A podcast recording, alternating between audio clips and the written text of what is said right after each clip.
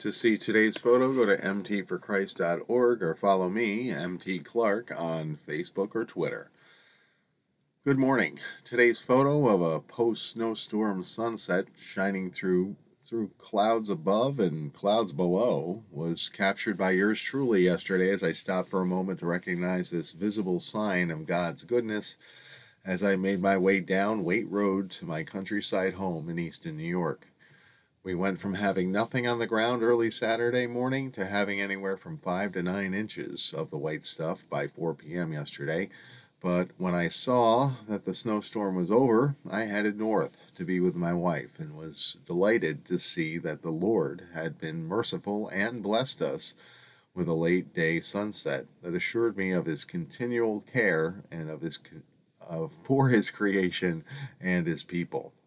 It's Saturday, and it is my prayer that all my friends enjoy the day that the Lord has made by rejoicing and be, by being glad in it even though I just returned from Tampa, Florida to be welcomed home by a snowstorm uh, the day after my return. I am in a celebratory mood today as the effects of the snow have been dealt with, and I am rejoicing in the fact that the storm wasn't the snowmageddon that the news reports seemed to indicate it would be.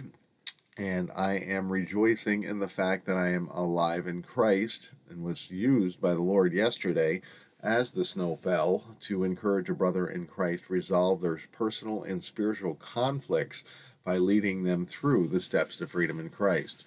I don't claim to have any special anointing for deliverance ministry, but yesterday I was blessed to witness my friend come before the Lord in repentance and watched as the Holy Spirit worked in this man's life to renounce his pride and the lies the enemy had caused him to believe to confess the sins that kept him in bondage and that gave the enemy ground in his life, to forgive those who had hurt or harmed him, to humble himself before the Lord and affirm his identity as an adopted child of God through his faith in Jesus Christ as his personal Lord and Savior, and also to renounce any involvements uh, with the uh, dark uh, with the forces of darkness or any part past participation in a cultic, cult, or false religious practice, and finally, to break any and all spiritual soul ties and generational curses that were oppressing him.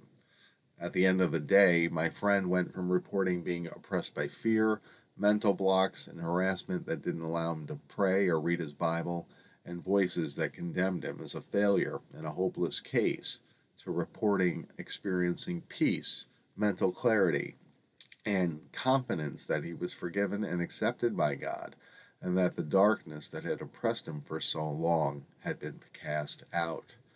Through a series of prayer, renunciations, and proclamations, the Holy Spirit had led this man to experience his freedom in Christ in a very dramatic way, where we glimpsed the reality of the forces of darkness in this man's life and how they were powerless compared to the power of God the Father the name and blood of Jesus Christ, and the indwelling presence of the Holy Spirit to heal, rescue, and redeem.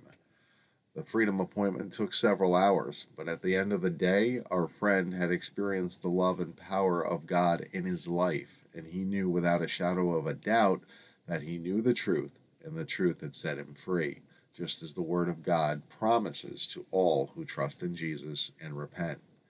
To hear my friend's painful story of abuse, sin, and spiritual oppression, and to witness them experiencing the peace that comes from being set free convinces me that although I may have not always made the best decisions in life, I must have been guided by the Holy Spirit when I decided to be trained to become a Community Freedom Ministry associate to be used by the Lord to encourage others to experience their freedom in Christ.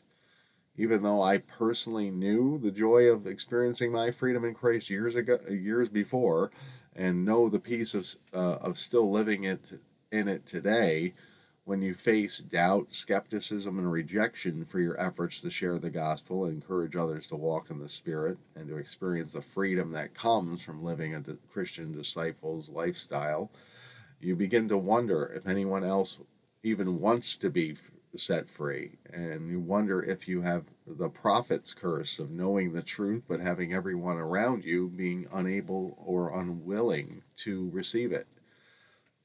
But then I have days like yesterday where I can share in the victory over the darkness, and I get to see the power of God work in someone's life with my own eyes. I'm not sure how many people will hear and believe the message of freedom and victory that is possible through faith in Jesus Christ, and who will make the choice to follow him. But because I know it is true, I know I, that I will share it until the Lord calls me home.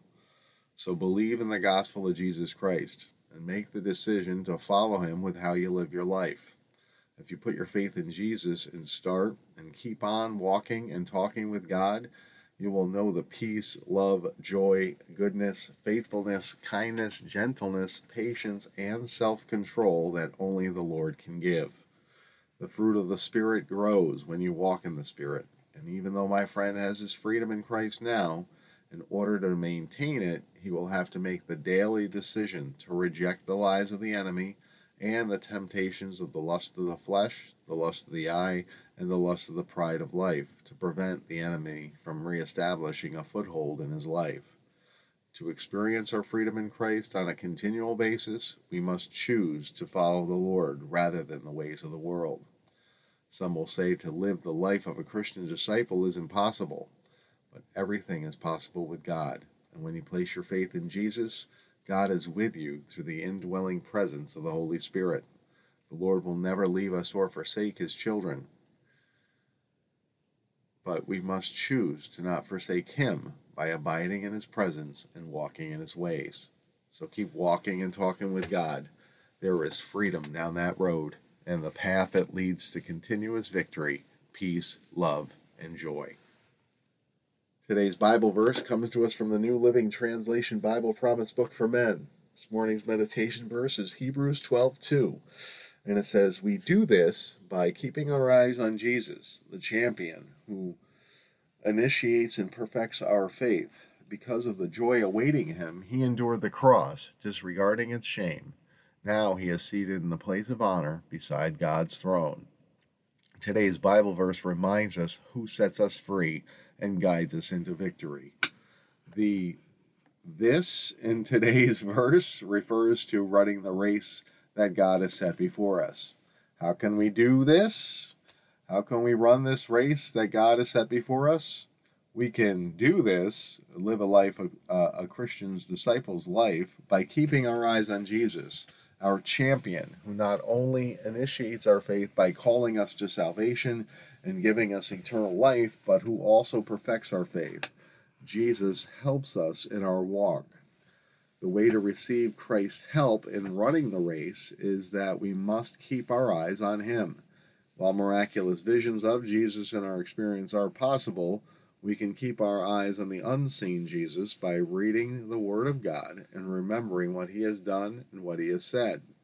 We can keep our eyes on Jesus by knowing who we are in Christ and by seeking to live according to the ways He demonstrated and taught His disciples to follow. We can keep our eyes on Jesus by knowing that we have the mind of Christ and that the Spirit of Christ lives in us.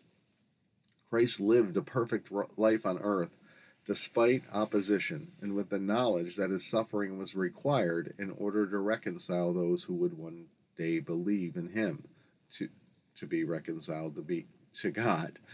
And as today's verse tells us, it was because of the joy of doing the Father's will and saving those who would believe that that's me and you that Christ endured the cross, disregarded its shame, and is now seated in the heavenlies to be exalted and to rejoice over every sinner that becomes a saint through their faith in him.